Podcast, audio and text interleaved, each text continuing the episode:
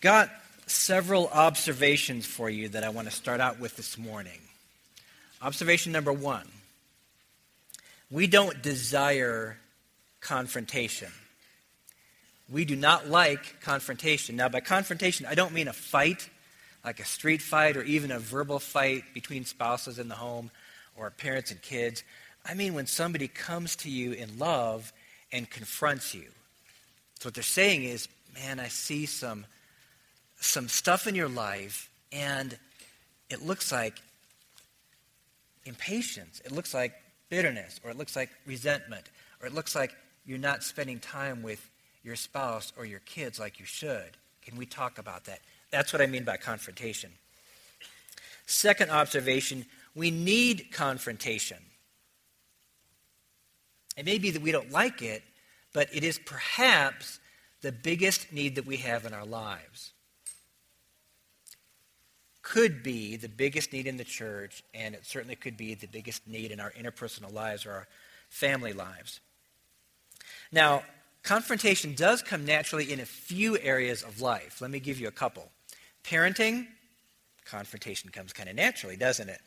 Uh, those of you who are parents, remember your kids are little, and you say things like, No, you may not do that. Think about what you're about to do because it will have consequences. Make a wise choice here. That's confrontation that comes naturally. In the workplace, for a boss to say to say a new employee, "You're not doing that right. Come, let me help you," and show you the correct way of doing this job, that's natural. Confrontation can come naturally between friends if it's more superficial stuff like hobbies or interest areas or, or shopping. So here's my story along those lines, which will embarrass myself, but I think it'll serve its purpose. Was out to lunch with, oh, four or five of our younger guys on staff last week, Wednesday, at Sadie's. So this is for leadership and ministry purposes, so it's kind of serious, but at the end I thought, oh, we'll end lunch on a lighter moment. And so I said to the guys, okay, guys, got one final question for you Mavericks, Magic, or I don't care? So Los knows what's up already. So there's this awkward silence for a couple seconds. And then Drew, our worship leader, who's up here, you know, before us every Sunday, leading in musical worship. So Drew breaks the silence, and Drew says, uh, Ron, how about four things Mavericks, Magic, I don't care, or I don't know what I'm talking about? By which he meant, I fit the fourth category because um, I must not follow professional basketball enough, although I'm really enjoying the finals, uh, because it's not the Magic, it's the Heat, the other Florida team that is in the finals. So, did Drew hesitate at all to confront me even before other people? No, not at all. Not a problem. But with more serious, deeper issues like impatience or bitterness, or not worshiping God like we should, or respecting our family like we should, we tend to draw back from that kind of stuff. Observation number three we receive confrontation from those we trust. So, with that, we're ready to look at Matthew. Open up to Matthew chapter 8. We'll get there in a minute.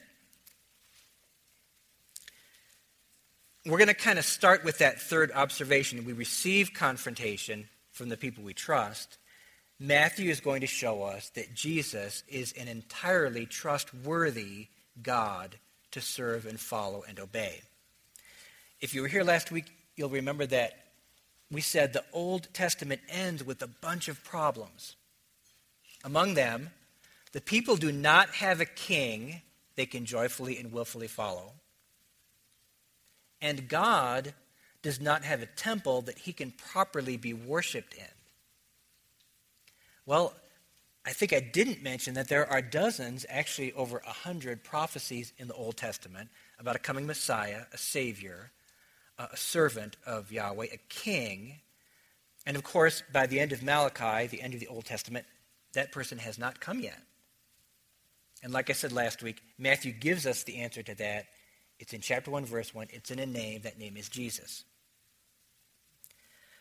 So, Matthew is going to tell us that Jesus is the authority. and therefore someone we can trust. Matthew will do that in three ways, actually, five, six, seven ways, but we just have time for three. I think these are the three main ones. First, Matthew is going to present Jesus as the fulfillment of Old Testament prophecy. So here's where we'll look at uh, Matthew chapter 8 and verse 17. By the way, all the passages I'm going to read from Matthew this morning are unique to Matthew, meaning the other three gospel writers do not have the same verses. They just pick different things to present about Jesus. And so when we read through these verses, this will give you an idea about what is unique about Matthew. And quoting the Old Testament is a huge thing with the book of Matthew. So, chapter 8, verse 17. This was to fulfill what was spoken by the prophet Isaiah. He took our illnesses and bore our diseases. This is Matthew quoting, or Jesus quoting uh, Isaiah chapters 52 and 53. If you've never read 52, 53, you've got to go home and read it today sometime. This is one of the most important parts of the Old Testament that talks about the death of Jesus. In Isaiah 53, we've got a servant of Yahweh, a human being, a person. But that person is pictured as a lamb that is brought to slaughter, to sacrifice. And the lamb is innocent, but the lamb takes on the sins of the people who are guilty, and the lamb takes the punishment, pays the penalty that the people should have paid for their sins. So this is all about Christ and his crucifixion, talked about in Isaiah centuries before Jesus was ever born. And Matthew says, that's come, that is fulfilled, the Messiah is here. Second example of prophecies that get quoted by Matthew or by Jesus in Matthew. Matthew chapter 12. So flip up a few pages. And this will be verse 17. This was to fulfill what was spoken by the prophet Isaiah. Behold, my servant whom I have chosen, my beloved with whom my soul is well pleased. I will put my spirit upon him and he will proclaim justice to the Gentiles. This is from Isaiah chapter 42. Neat thing about Isaiah, the last, oh, third of the book, chapter 40 to the end of the book, have five or six what are called servant songs. They're songs, hymns, lyrical poetry about a servant of Yahweh. And we saw Isaiah 53, that servant is also a lamb sacrificed. In Isaiah 42, that servant brings God's truth to the Gentiles, to the whole world. And so, again, what Matthew is saying is the servant of the servant songs of Isaiah, who's the Messiah, he's come, he's here, he's before you. His name is Jesus. A third, and again, this is among dozens that we could pick from Matthew. Matthew chapter 2. So head back earlier on in Matthew, chapter 2, verse 6. Matthew the, Matthew, the gospel writer, says, And you, O Bethlehem, in the land of Judah, are by no means least among the rulers of Judah, for from you shall come a ruler who will shepherd my people Israel. So, two prophecies here. This is from Micah, a minor prophet at the end of the Old Testament. Two prophecies. The Messiah is going to be born in Bethlehem. That fits Jesus. Second, he'll be not just a savior, but a king a ruler. And of course, all of this, Matthew says, all of these prophecies, over a hundred of them in the Old Testament, all come together in this one person, Jesus, God the second person. Second, Matthew or Jesus is presented in the book of Matthew as someone greater than anyone or anything. And here I'm just going to read a few verses for you. I don't necessarily want you to page back and forth. Some of these are just a part of a verse. So just listen or look at the center screen. In Matthew chapter 12, verse 6, Jesus says this Something greater than the temple is here.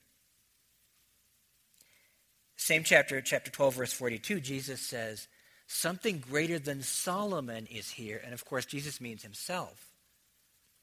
Now, what was the big deal with Solomon? Well, Solomon built the temple, the first temple, and God tasked him with doing that, building a place where God could dwell. in a special way. Also, the borders, the boundaries of Israel were larger in Solomon's day than there were at any time before the reign of Solomon or after. In fact, the days of David and Solomon, father and son, are called the golden age of Israel because of the temple being built, unity among the 12 tribes, proper worship most of the time, and these boundaries being great. After the death of Solomon, those of you who know your Bible history, things went downhill in all three of those areas.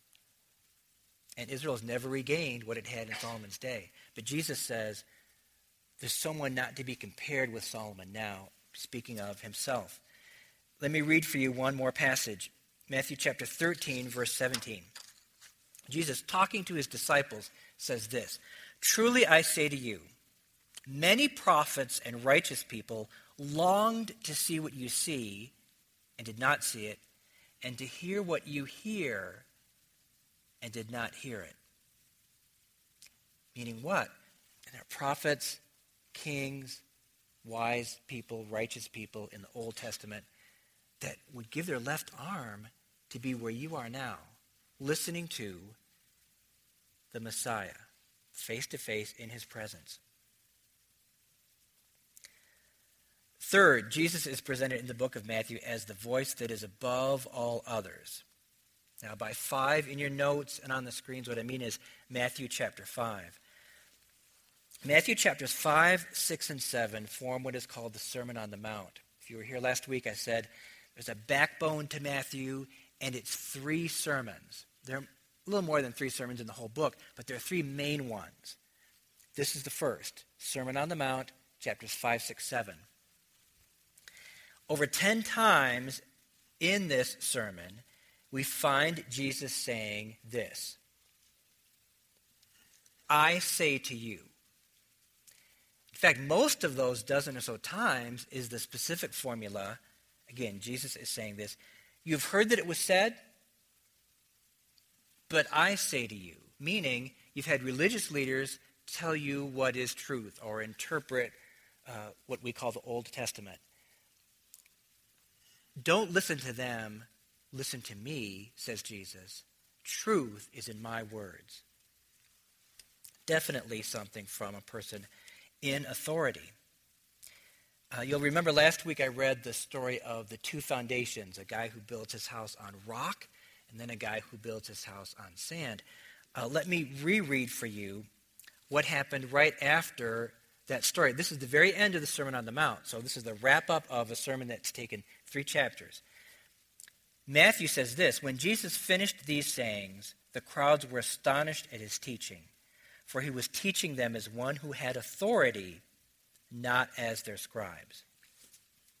So, we could go on all over the place in Matthew, but at least look at those three areas and say, man, Matthew, I think more than the other gospel writers, presents Jesus as a person of authority.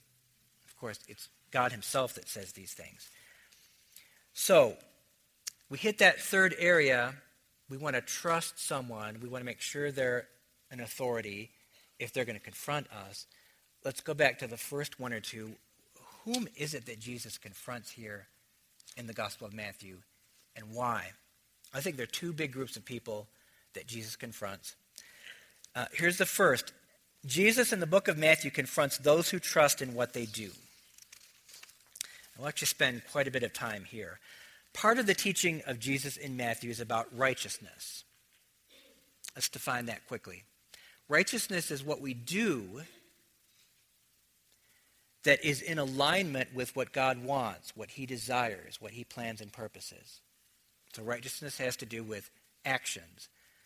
Are they divorced from faith, from our thought life, from belief, from humility? No, we'll see later the connection between the two. But for now, we're going to say it's just what you do, as long as it's in accord with what God wants.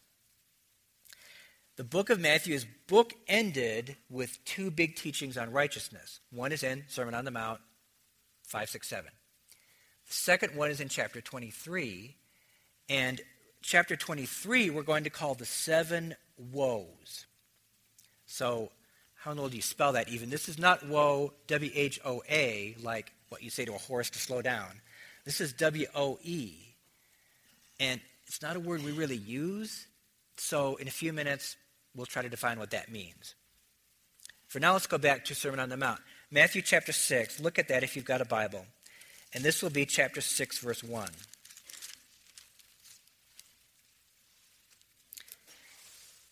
Jesus says, Beware of practicing your righteousness before other people in order to be seen by them, for then you will have no reward from your Father who is in heaven. Part of what Jesus is saying is this people engage in righteousness. What was righteousness? Doing things in alignment with what God wants. So the good things. People engage in righteousness but what at first glance appears very selfless, they're putting aside their own desires to do what God wants them to do,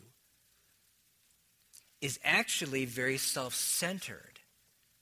Because in doing righteousness, these people are doing it for themselves. It's like an investment. You put money in, you get stuff back, you get interest. So what should be selfless is actually self centered. We're going to see the same thing at the end of the Sermon on the Mount. Look at chapter 7. So flip a page. Toward the end, verse 21, this is the second to the last thing in the Sermon on the Mount, the last thing being that story of the two foundations we read last week. Verse 21. Jesus says, Not everyone who says to me, Lord, Lord, will enter the kingdom of heaven but the one who does the will of my Father who is in heaven. On that day, many will say to me, Lord, Lord, did we not prophesy in your name and cast out demons in your name and do many mighty works in your name? And then will I declare to them, I never knew you. Depart from me, you workers of lawlessness. Now, that's a really shocking thing to say to people that uh, apparently are doing God's will engaged in righteousness. Let me try to give you an illustration as to how shocking that is. Um, I'm known in my family for being someone who's a little OCD about traffic rules, like when I'm driving or even when I'm riding my bike. And so I'm going to tell you a quick story to try to illustrate that. If I was in the middle of a desert on my bicycle and it's completely flat and it's a clear day, you can see five miles in each direction, Let's say I come up to a four way intersection, it's a stoplight intersection. No gas store, no convenience store, no cars, no people. Got that in your mind? If the stoplight is red and it's going to be red for four minutes, I will bring my bike to a stop, put my foot on the ground, and wait the four minutes.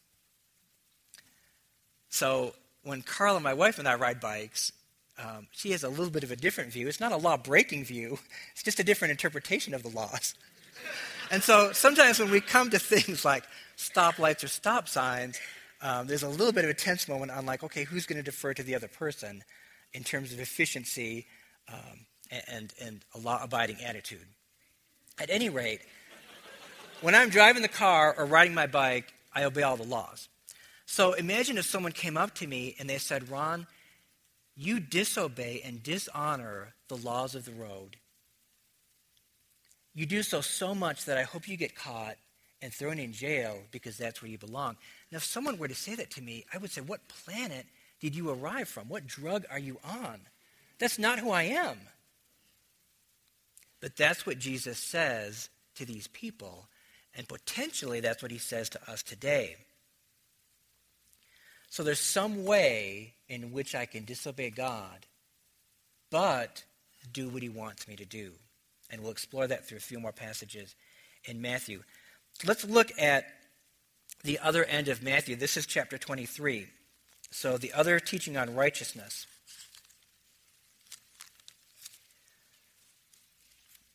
I say chapter 23 is toward the end, it's another bookend. You might say, but Ron, Matthew has 28 chapters. This really isn't the end. However, just before Matthew chapter 23, Jesus enters Jerusalem. He is in his final few days before the crucifixion. Matthew 23 takes place on either Monday or Tuesday. Two days later, Wednesday, is the Last Supper with the disciples. Friday, a day after that, is the crucifixion.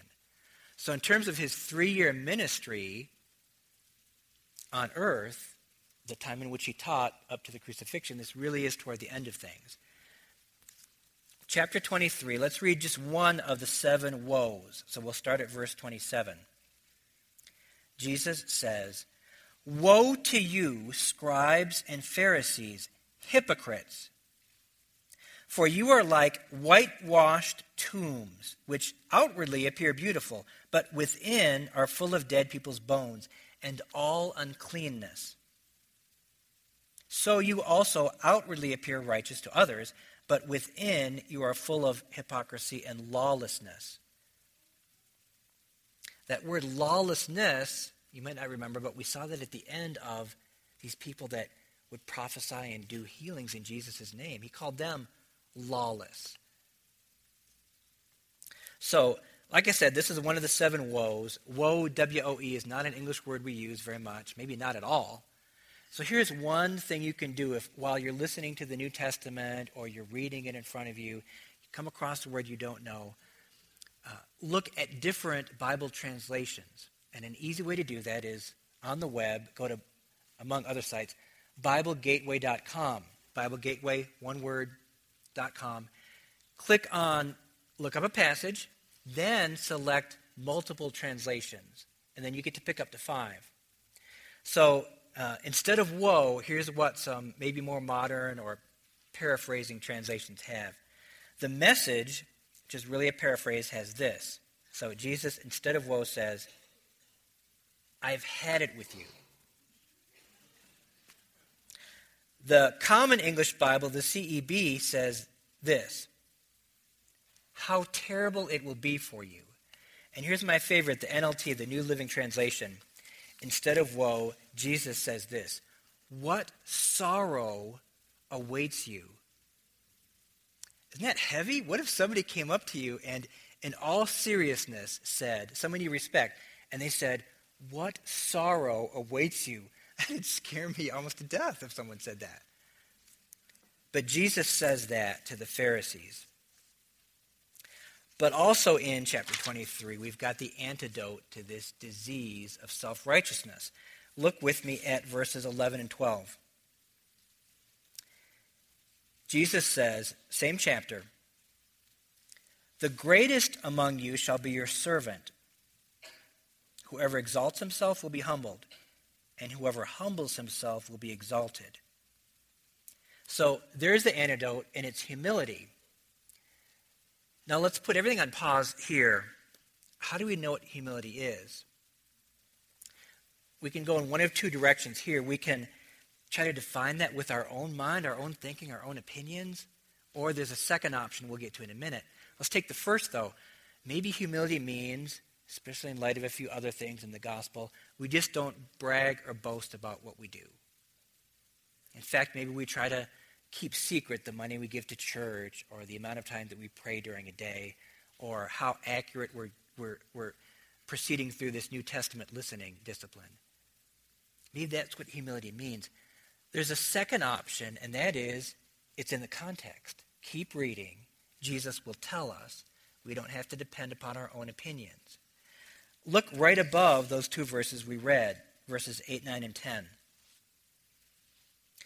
But you are not to be called rabbi, for you have one teacher, and you are all brothers. And call no man your father on earth, for you have one Father who is in heaven.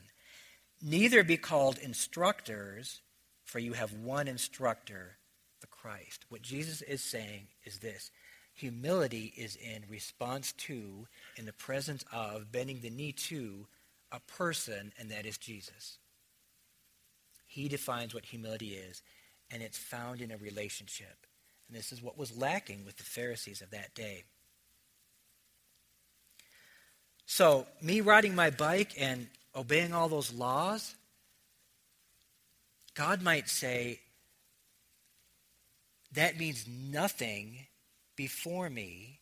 And the reason for that might be, Ron, you have no faith, no belief, no humility. In fact, maybe in your heart there's something wrong there. Maybe there's a pride or an arrogance. Look at me, I'm obeying the laws. Look at other people, they don't.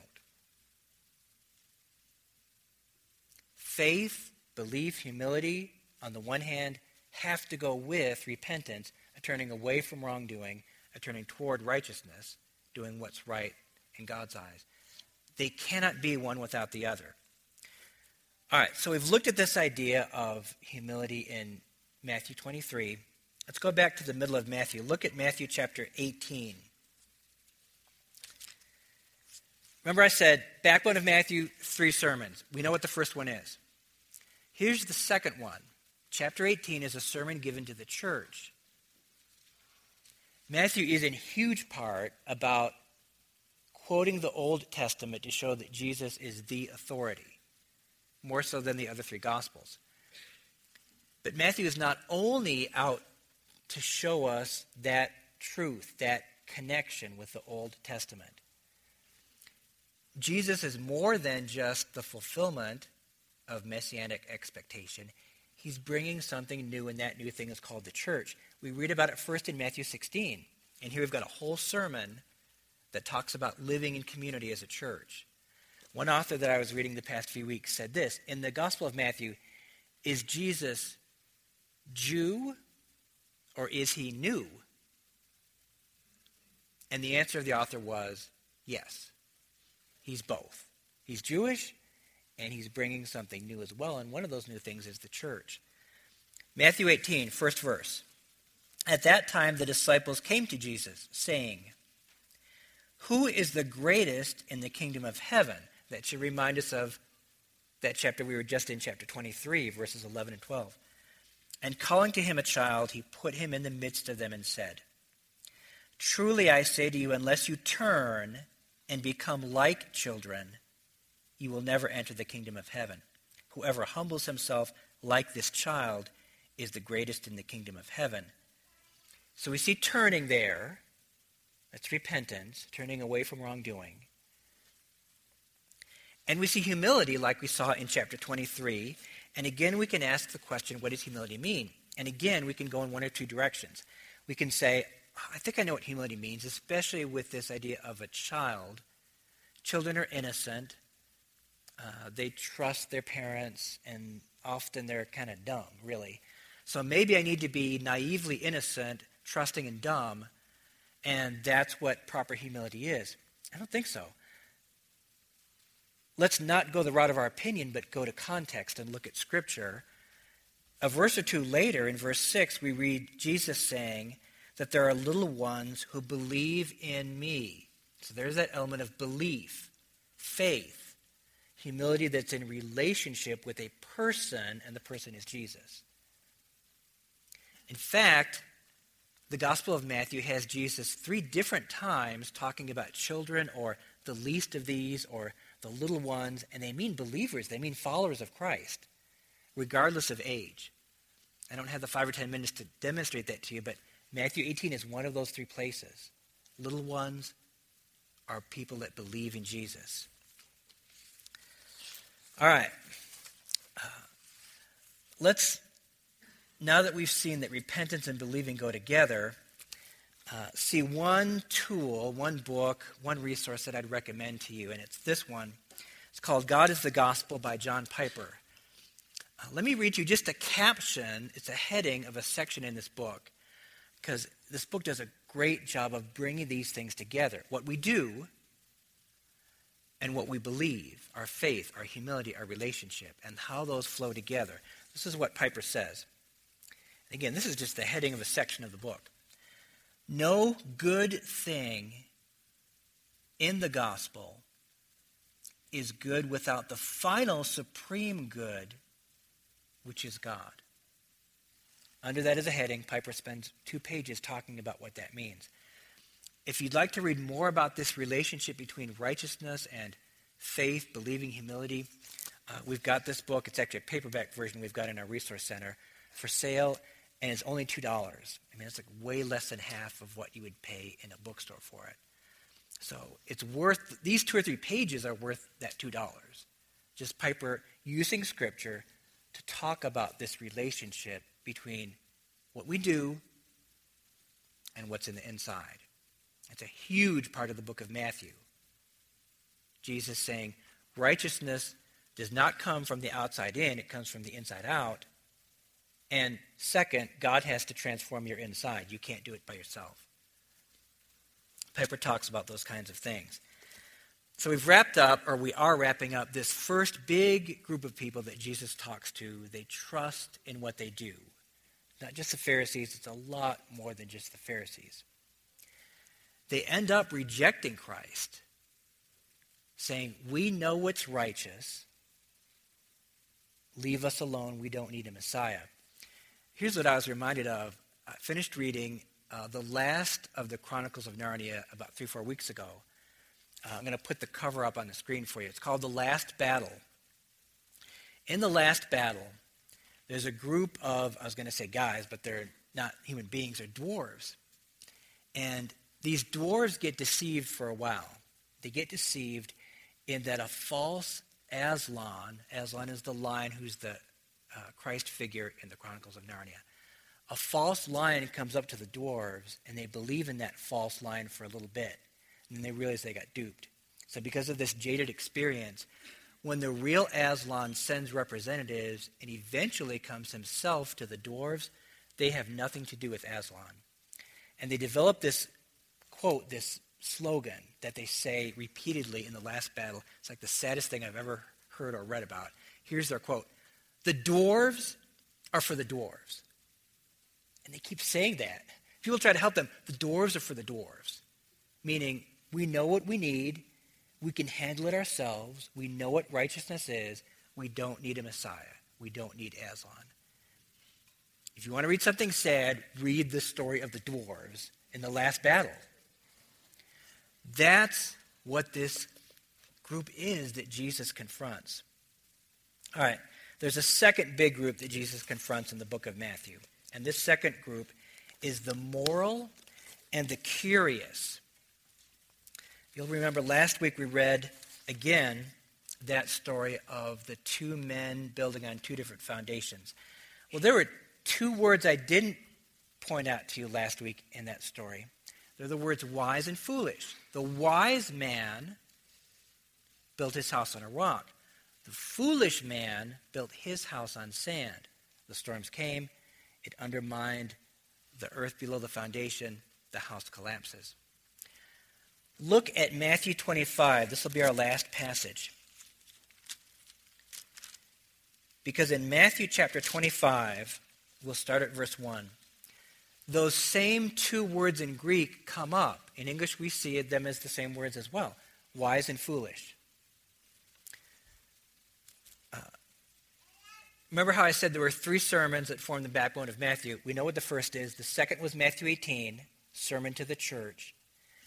Here's the third one, chapters 24 and 25, which is a sermon about when Christ comes again as king what we call his second coming. And his question to his followers is this Do you long for that day? Are you ready?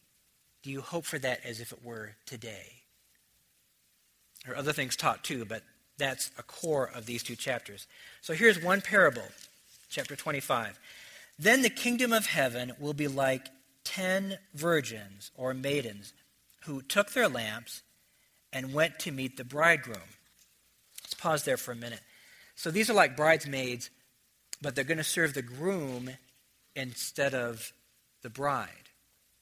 And they're going to escort him, be part of a little parade to the wedding feast. And that's going to happen at night, and they're responsible for having lamps uh, to light the way. So, verse 2 Five of them were foolish, and five were wise.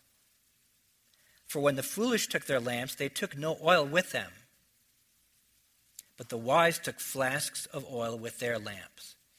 As the bridegroom was delayed, they all became drowsy and slept. But at midnight there was a cry Here is the bridegroom! Come out to meet him! Then all those virgins arose and trimmed their lamps. The foolish said to the wise, Give us some of your oil, for our lamps are going out. But the wise answered, saying, since there will not be enough for us and for you, go rather to the dealers and buy for yourselves. And while they were going to buy, the bridegroom came. And those who were ready went in with him to the marriage feast, and the door was shut. Afterward, the other virgins came also, saying, Lord, Lord, open to us. But he answered, Truly I say to you, I do not know you. A phrase that we actually heard earlier in Matthew 7. The people that did great things for Jesus, proclaimed messages of truth in his name. So here's what I think is happening with these ten maidens. Let's use our imagination a little bit here. There are five who are foolish. Let's say that they have to report to their stations at 5 p.m. and they don't know when the bridegroom is going to come. So let's imagine what their day looks like. Maybe they don't think of the groom or the wedding at all during the day, or maybe just once or twice real quickly. So they're consumed with their chores around the home, their family, getting together with neighbors. And then five o'clock runs around, and all of a sudden, I, I got to grab my lamp, I got to go. Maybe it's the way some of us treat church and Bible studies. There's no thought of Christ in our mind, and then, whoops, I got to get to church. I got to get to Bible study. Or, it's 11 p.m., I'm about to go to bed. I haven't listened to or read the scriptures at all today. I guess I can put some, what do you call them, earbuds, plugs, and just drift off to sleep listening to my two or three chapters today. Contrast that with the five maidens or virgins who are called wise. Let's imagine their day. They get up and they say, Yes, today is the day I get to help my friend, both of my friends, in their wedding ceremony. I can't wait for it. Now, I know I have things to do family responsibilities, household chores, bringing something to my neighbor who's elderly and in need. But all throughout this day, in the back of my mind or the forefront of my mind, I want to think about and get ready for and anticipate this help I'm going to give to the bridegroom. And you know what? I've got to make sure I have plenty of oil. I've got to make sure that our procession is well lit the whole way. So I'm not going to let that go till 4:30. I'm going to make sure now in the morning I've got plenty of oil for that.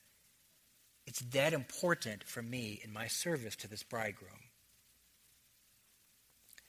So hopefully this second group of people that Jesus addresses maybe comes a little closer to home for some of us in this room. I plan on watching the NBA Finals tonight especially now that I have the teams correct in my mind. Can I watch that to the glory of Christ? I say yes to that. Could I watch the finals and have Christ completely absent from any part of my thought life? Yeah, I could do that too. Could I have supper before the finals and have Christ completely absent from any of my thoughts or feelings? Yes. Could I spend my afternoon? Could I go home at 1 and say, I've done church for the day the rest of the day is for me. I could do that too. I could be moral, a fairly wholesome, upright guy, and curious about the words of Jesus, but not really care about doing his words or spending the whole day glorifying him, as the five wise virgins did. Think back to that story of the two builders and the two foundations. The foolish man was not like the Pharisees who rejected Christ. He's, after all, listening to the words of Jesus. He's just not doing them. So there were crowds, thousands, perhaps tens of thousands of people in and out of Jesus' three years of ministry that, unlike the Pharisees, wanted to be near him, wanted to follow him, wanted to be in his services, so to speak. They just went home and got consumed with other things and never decided to worship Jesus as God and King and Savior of their lives. So I've got another character from Narnia to share with you. Um, let's look at the cover of the first book of the series, not chronologically the first, but the first one that we associate with the Chronicles of Narnia The Lion, the Witch, and the Wardrobe. Uh, there are four kids, but two girls. And the older one, so the bigger one in this picture, is named Susan. Here's what's interesting about Susan. In the last book, the one I showed you the other book cover of, The Last Battle, at the end of that book, all of the children who have gone to Narnia come back to Narnia.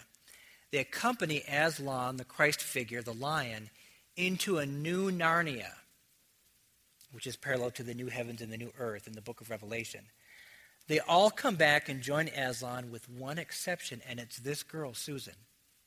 We're not told exactly why, but we're given some pretty good clues. Apparently, Susan, though curious about Aslan and a fairly moral and upright girl, we could imagine her in church every Sunday, is consumed with appearance, with guys, with dating. Nothing wrong with any of those three, but they've become her gods. And the second sad thing about this last book, the first being the dwarves, is the absence of Susan. So as we close, I encourage you to think about, especially later today, are you in either of those two audiences? Either a group of people that says, I am for me. I know we wouldn't say that, wouldn't verbalize that, but is that the thought of your heart? I know what's right, and I don't really need Jesus to tell me what to do. At least not now, maybe later in life. Or are you in a group of people that says, I'm moral, I like listening to the words of Jesus, I just have other things that are higher priority on Monday and Tuesday and Wednesday and Thursday and Friday and Saturday and, well, the rest of Sunday outside of Sunday morning?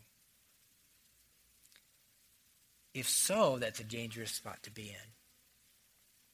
For the rest of us, thinking of this third speech, this third sermon, Matthew 24, 25, in what way do we long for the return of Christ? So here's a good little test for all of us. If we found out he really was going to come tomorrow, would that be great news? Or would you shy away from that news? Would you think thoughts like, I don't know if I want him to come back tomorrow? After all, I'm saving up for a new flat screen TV, so the next time some Super Bowl or finals run comes around, I can have people at my house. I don't have to go find their nice TV. And my house is almost paid off. Well, I guess it's like 18 years, but you know, 18 years it'll be paid off. And I want to retire after that and travel. Couldn't he come back in 30 years? Not now. I mean, what you're saying is the stuff now is more important than being in the presence of your Savior and King. So, to what extent is he really a Savior and King if you would rather he not come back in your lifetime? So, this last sermon has some great food for thought, reflection, self examination.